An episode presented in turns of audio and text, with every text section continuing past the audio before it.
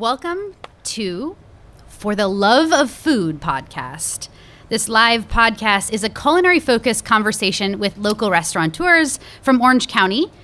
And I'm interviewing these folks, so I feel very lucky. My name is Chef Daniela Malfitano, and I'm an author of nine cookbooks, an integrative nutrition health coach, and the creator of the new YouTube series, My Choice Kitchen. It's a cooking and mindfulness series uh, for families and young people to really explore making healthy choices in the kitchen and beyond.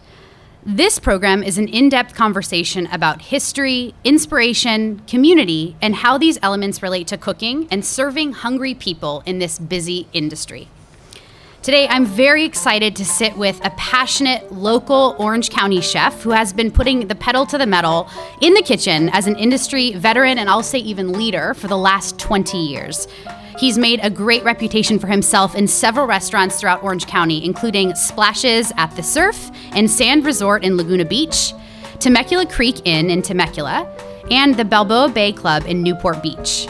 He now serves as corporate executive for Salt Creek Grill, which is a bi-coastal premium casual dining concept with five iconic restaurants in California and New Jersey.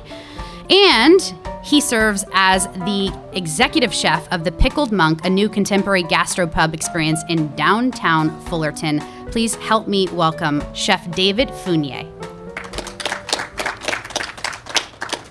Chef, thank you so much for taking time out of your busy schedule to be with us tonight. Absolutely. It's the Thirsty Thursday. That's so right. That's right. Either I'm missing out or some of my guests are missing out. I hope that that's not the case. No, we were just talking that in the kitchen, we both know very well this dance of just sort of going with the flow. Things are not always what they seem in restaurants, especially in kitchens. It's always, you know, an opportunity to continue to move with the demand of the industry, of the people, of the flow of the evening. And before we get into the, the nitty gritty of the questions, I did a deep dive into your background and history over the last week and I just uh-huh. want to anchor us in in, in a second in, in into this conversation. Um, I find it super fascinating to sit with chefs and, and industry folk and have conversations that really examine the beginning. And so, I want to I want to start there. Um, I want to know how did you first fall in love with food, and when did your passion for food and cooking really start?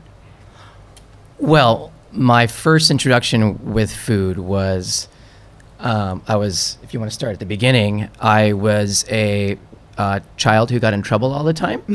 so I was grounded a lot. And in that, um, I had a couple of choices. I could either help my dad in the garage or I could help my mom in the kitchen.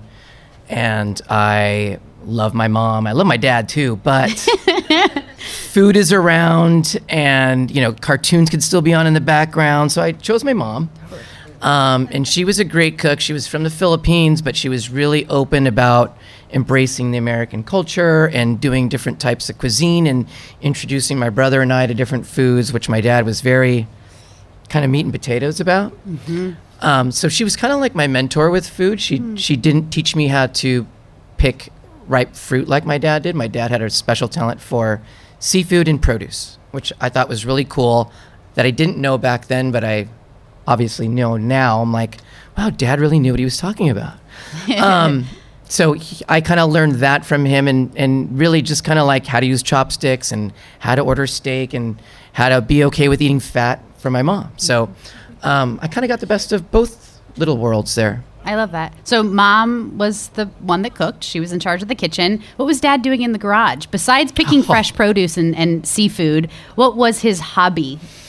Screwing up our cars a lot. Um, no, um, he he actually was very mechanically inclined, and, and I do all that too. So I'm kind of like one of those guys that can you know fix a mixer or uh, tighten up a table or do any like replace a toilet in a restaurant. So I my dad taught me all those kind of like man skills, and my mom was obviously the one that helped me with all the you know finesseful, don't cut your fingers off skills. So See, that's what I'm talking about. That's the beginning is always where the the sweetness of the story is in the kitchen. I feel like as as chefs, we we get we get a lot from our inspirations from the people that really inspire our craft, and it so it's it's definitely useful to have your skills mechanically from dad, but also know how to get around the kitchen and work around, uh, you know, the demands of cooking and preparing and serving food for people. Yeah, what a lot of people don't know is that chefs usually do everything. Yeah. You know, we'll take an order, we'll bus a table, where we'll wash dishes, we'll do whatever it takes, and I think I, that that's kind of how I was raised to just do whatever it took to, you know, pitch in at the home and be responsible. So Totally. So, besides mom and dad, who were or are your inspirations as a chef? And they don't have to even be chefs; it can be anyone. I'm just curious, who really inspires your work? For sure. Like I, I, um, I as a college student attempted to be an art major, which I think a lot of chefs are geared and focused towards. There's two kinds of chefs. There's like a business chef and there's a artistic chef, and I think I landed somewhere in the middle. But I went to school to become some tor- type of uh, art something. Um, I love to paint. I love to sculpt. I love to draw. Um, anything creative, I was all about. So um, that is kind of like how I got my start at food, I guess. Um, it, it'll actually go back a little bit, but um, two chefs that I, I really followed a lot. Like in my day, there was no internet, and I couldn't get on you know YouTube and just watch somebody cook something awesome and know how to do it in five minutes, like you guys can do today. Old man. Um, yeah, yeah, it was tough. Like I had to like look over chef's shoulders or cook's shoulders and have to learn the old way, like look through the little crack of his armpit and see what he was doing, and because nobody would teach anybody anything back in the day when I started to learn how to cook. And if you did find somebody that would teach you to learn cooking, you like gravitated to that guy like he was God, like he was your parent. He was gonna show you to the promised land, and it was really tough to to find somebody like that. But once you find somebody like that, it's great. It doesn't apply to every job that you're to have, but it really helps mold you into who you are. I mean, I went to culinary school and everything else, but you don't really learn a lot. You don't learn the full picture at a culinary school. You'll learn the basics and um, you learn the terminology and you learn how to be proper about things and learn classical French history. But um, learning how to really get down and cook is something that you know somebody has to mentor you in and, and show you. And I feel like even, you know, I, I, I'm teasing you in jest. It's we all have the information and the access to, to learning anything. Really, you can hop online and, and learn to cook. You can learn to play guitar, whatever. Um, but in the kitchens, it's it's still hard, I think, to stop the demands of what's going on to be taught to either get mentored by someone um, on staff, but but just to sort of find your way. And and the balance can be difficult. So. I want to I want to talk about that. I want to talk about how you flow through your day because it's it's a interesting thing to really hear from someone that's been in the industry for this long and see how they prioritize. How how do they get through the day-to-day daily tasks or weekly tasks? So what's it like for you balancing the, the vibe and the clientele at both the Salt Creek Grill and Pickled Monk? Um, it's it's good and it's bad. They both are really really solid uh, projects and concepts for me. Like I really wish I could take the concepts back and forth to each one. One of them's um, centered around a mesquite grill, and the just the smell of a mesquite grill is something that's so lovely, and you, you immediately get an appetite. You don't care what's on the menu, you just want something that smells and tastes from that grill. So. Um, it's very like all the food, all the recipes are very solid. It's been actually one of my uh, easier projects to walk into because usually I'm the guy that comes in and fixes everything. But this one was running really well. Um, again, focused around the mesquite grill, but all of the sides, all of the salads, it's just that really homey neighborhood place that it's supposed to be that you hear like as a cliche that is just such a solid concept. So that, and then we have Pickled Monk, which um, I don't know if you heard, but we just got um, OC's Best New Restaurant of 2019. Right. Congratulations. Um, that was a huge accomplishment. There's a lot of work that goes into that. Um, but that concept's gastropub, and it's very like bounce off of flavors of the brews and the you know taps that we have in there. We have a like a self tapping wall, basically. Like somebody put it to me like it's uh, yogurt land for adults because you can just tap yours to however much you want.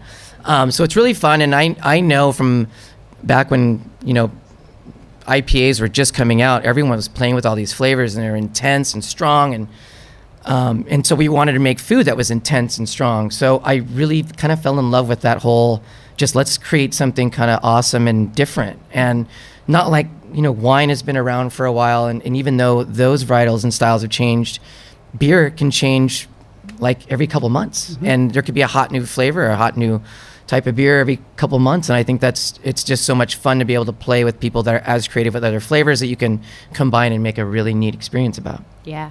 Uh, You're, I, I, I would call you a brewmaster. I would call you a beer connoisseur. I, I like read a lot about what you not only did for the beer movement and the local beer movement. and We'll get to that in a second because I, I want to come back to it. But um, as it relates to the pickled monk, I, I want to dive into that local work because it's so awesome what you're doing. And it's very different from the corporate world that you also Right. sort of have one foot in. Um, you wrote that your engagement to the community as a business will be mirrored in Pickled Monk by engaging with our guests. The level of cooking in the kitchen will simply be honest, thoughtful, and playful while achieving correct textures and flavor notes from childhood and or a familiar past. I, this is so amazing. It's so deep. It's so intentional um, that you're like speaking my language, chef. I just love that. I love that there's heart. There's Oh, yeah. heart. You undeniably so. Um, how has that been received by your customers? Well, we have kind of the reputation to be the food place that's in the area now. There's a lot of places that do different types of food around us. Um, they kind of turn into a nightclub at night, and a lot of the people that have fell in love with the food there uh, kind of see how these restaurants change into like a club, and that's not what they want. They want like a food place. So, from our culture at Salt Creek Grill, which where you know that's kind of like our parent company, um, that that's our thing. I think our thing is service and and food and, and and really serving an honest situation to people. So we already knew that we were going to bring that there, and, and um, that that kept being repeated out of our guests' mouths uh, when we go to the table. It's like you know, you guys are going to turn into a club next week or next month, are you? And we're like, no, we love the food thing. We want you to come and enjoy the food thing with us, and we're not going to stop doing this this way. This is just what we do. This is what we're passionate about. So. Um, that's it, it and something that I learned in, in the food truck world is, you know, you, you don't you don't always you don't see from the food truck how the guys who are cooking the food can see you right through the glass. And it's like one of the most amazing experiences to watch people enjoy your food right after you give it to them. And you know you they don't have to say anything but you see their face and it's just like it lights up and they look at you and you're like you're like you know is it good? Mm-hmm. You know and they're like so it, it it's super cool to like engage that and i think i brought that kind of mentality to, to pickled monk and that's what i really wanted to i'm a texture guy but i'm also like an umami guy. Like i want i want to cover all your flavor profiles. I want to get the you know the color the crunch the the spiciness the saltiness the sour and you know make sure it's visually appealing and um, that that's just kind of like how i cook and like when i was on chop that's like how you know people always say how do you how do you just come up with a recipe like when you're on on a show like that? And if you just remember that food has to you know have to have salt has to be a little sweet has to engage your palate a little bit. Um, i love acid like acidic food. So i think it comes from just wanting to pr- provide that in every kind of you know meal or menu item um, and, and really get that reaction out of our out of our guests. It's something that i've always tried to teach. It's something that i always try to do. So um, something i picked up over the years. Yeah. And anyone that's ever had your food or will get the opportunity to have your food thanks you for that. you nail it. You really do. And there's no aspect that um, that that gets left out of the dishes that you prepare. Um, and I, I love that. I really value and respect that a lot. So let's get into your, I call it your gastro pub passion. Um, this is all you. I know that you embarked on uh, the Young Gastro Pub movement, bringing your Los Angeles based gourmet food truck project right here to Fullerton. Um, the acronym for this, you guys, is LAGFT. yeah yeah It's a long acronym, but I loved it. I thought I would tell you exactly. So, the Los Angeles based gourmet food truck project, um, at that time, you were pairing farmers market driven menus with the wide and varied unique flavors of local brews. What made you pursue the gastropub movement? Um, it, well, there's a lot of lot of different things. Again, with the with the brew and how they were coming out with different flavors and the profiles being so strong and fun to, to pair f- like strong flavored food with. And at the time, you know, a lot of Asian and uh, Spanish Mexican food was really hot. So like all of that goes really well with citrusy or you know notes of beer. So it was it was fun and easy to do that. But also um, back then the farmers markets didn't have a lot of hot food at their locations, nor did um, You mean prepared food, not spicy food. Correct. Like prepared sa- sandwiches, salads, whatever. Yeah, and and uh, you know, breweries were breweries and basically warehouses in industrial areas, so they didn't have food either, and they wanted to give people a, a you know tasting rooms wanted to give people a full experience. So they would invite food trucks out to their locations, and we would kind of do partnerships and we would study their beer menus and we would study their profiles and we would try to get at least two or three of our dishes to stand up to their food and maybe promote or make or create a couple other items just for that brewery, maybe incorporating some of their beer. So it was one of those things that everyone was starting something new and exciting and everyone wanted to get be a part of it and we happened to get hot really fast in LA, and we got invited to a lot of these uh, breweries everywhere. And it was just something that we used to do: is travel around, create menus with these breweries, and create menus with these farmers markets. And there would be challenges at these farmers markets where they would give us an ingredient, and all the food trucks that were the, on the lot would create dishes and they would oh. vote at the end of the night. Cool. So it was just it was really cool and, and no one was like mean about it or have ill will on anybody. It was it was a fun competition and as cooks, you know, are we'd go to each other's trucks and be like, "Hey man, taste this. Is it, you know, do, do, is it missing something?" And it was really cool. Like we it was getting involved with everybody from behind the scenes and in front um, to the guests, and it was just a really neat, creative, collaborative experience. Yeah, and you were really you were in the forefront of the gourmet food truck movement um, because you you also owned and operated. Is it Vizy? Vizy. Vizy. Tell us about Vizy.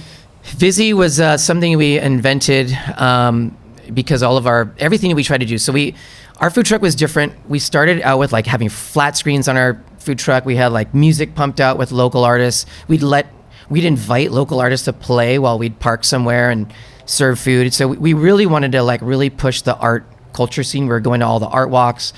First Friday, obviously, is huge in Venice, and then you know LA Art Walk was huge also. Um, but we'd go to all these artist districts and we'd try to pair up and collab with people that would design T-shirts or stickers or, um, again, like music. And it was just such a neat vibe. Like it, you know, we weren't, you know, necessarily always making a lot of money, but we were benefiting from all of our creativity and getting in the streets and like getting to learn, you know, what's going on in all these little pockets of LA and in Orange County. And it was super cool to like just be on the forefront of that and, and, and kind of lead a lead away. So, but Vizzy was like a, a visual term that we used to give people because our food was very visually stimulating. Oh wow, I love but then, that. But we play like you know music and shows on our flat screens and stuff to get people to just be really like stimulated in, in, into what we were doing on our truck. And and Vizzy was also featured on the Cooking Channel's Food Truck Revolution. What was that experience like for you guys? It was cra- that was that was crazy. There was yeah, a lot of trucks trying to compete for getting on this show, and and again we were like kind of the we were the mid group.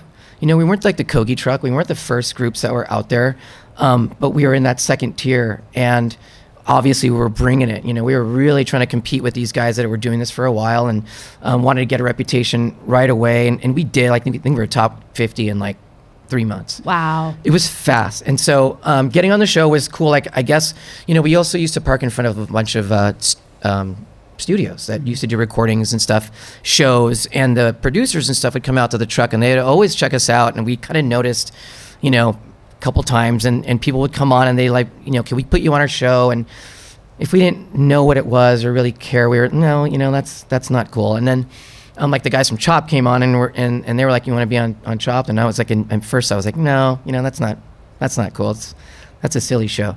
Um, but uh, when we did get picked up by these the food truck revolution guys it was a serious project. Yeah. and uh, I had no idea. I'd done a little bit of media stuff before that but um, we were li- literally they were with us all day long, and we had to kind of accommodate the cameras and accommodate, you know, situations that were live. And, and I think everything was really cool and organic, and I think I appreciate that the most because they, it wasn't set.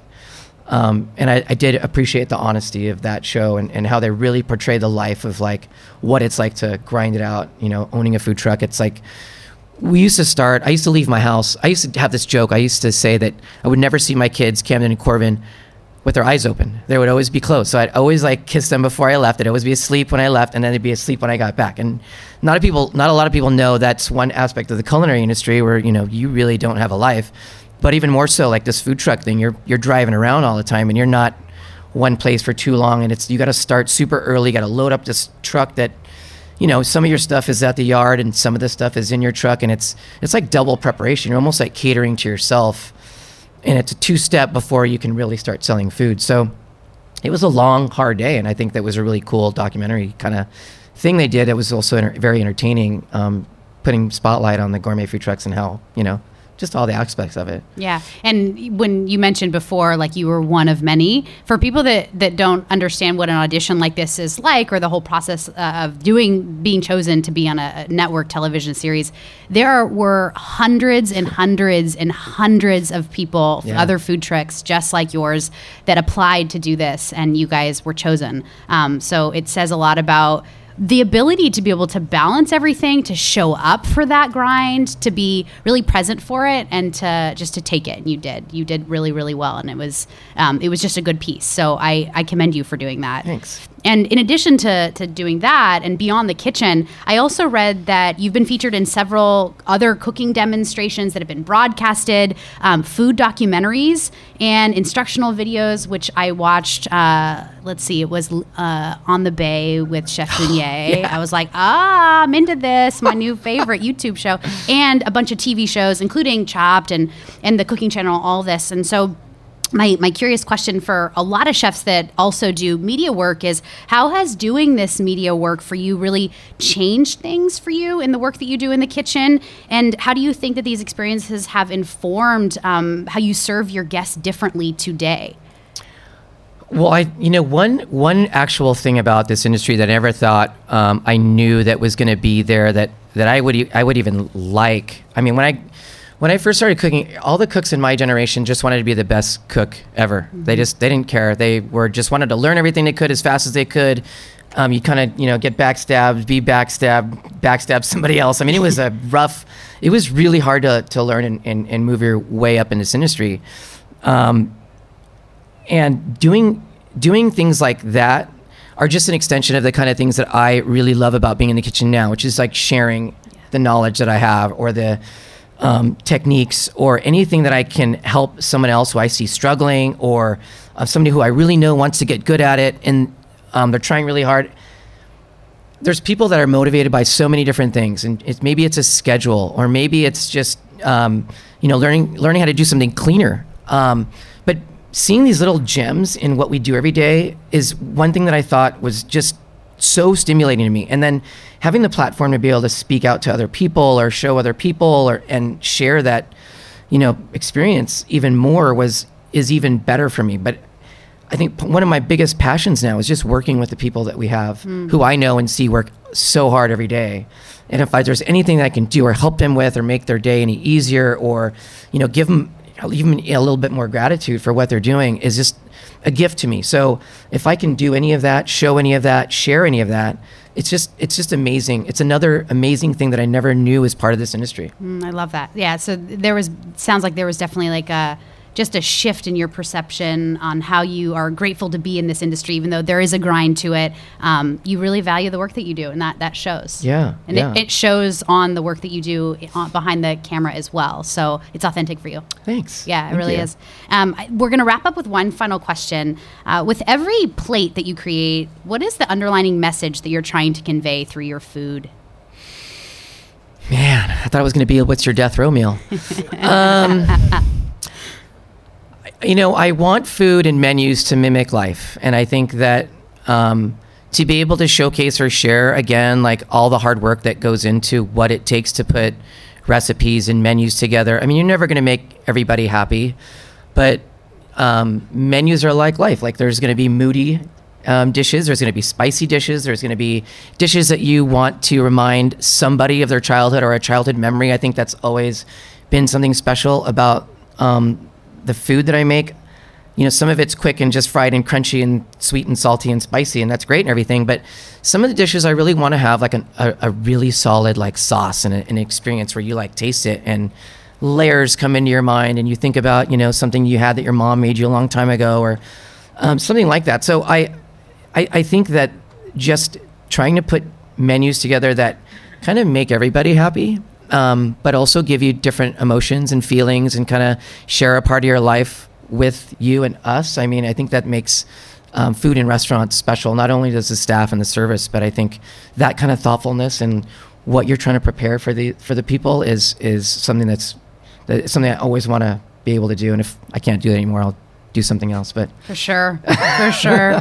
Can people come and see you at the Pickled Monk? Are you there? Where if people come in, could they like ask to see you, or would you come into the dining room? How often are you like in the space? I Well, I'm, I bounce around a lot. I mean, we have three restaurants here on the West Coast that I oversee, and then there's two in New Jersey, so I could be anywhere. Um, uh, yeah, I mean, I would just try to come in there and ask for me, or I guess that's probably the best thing to do. Yeah, yeah. Um, but Try I'm, to find I'm, him if you can. yeah, I'm, I'm really kind of everywhere. But Yeah. but another cool thing is that the staff that we have at Pickled Monk carries that care and that thoughtfulness and that love into everything, and they really. I, I can't tell you that I've worked with a crew that, and they're so young. Yeah. I'm speaking of them too, so I congratulate them even more engaging like that. But like they're just they're just so honest and they're good. Yeah. They're they're good people. So I, if you talk to any one of them, they'll share all the passion that we have about it. But definitely, if you go you go into Pickled Monk, please ask for me and, and see you know when I'll be there next, or if I'm there at all, I will definitely come out and and talk to you if you ask for me. So um, please, you know, do that. Stop on by, you guys. It's Pickled Monk, downtown Fullerton. You are making a name for yourself here in Fullerton and everywhere. Thank you so much. Let's give a warm thank you to the incredible chef David Fournier. We really appreciate it. Thank you, everybody.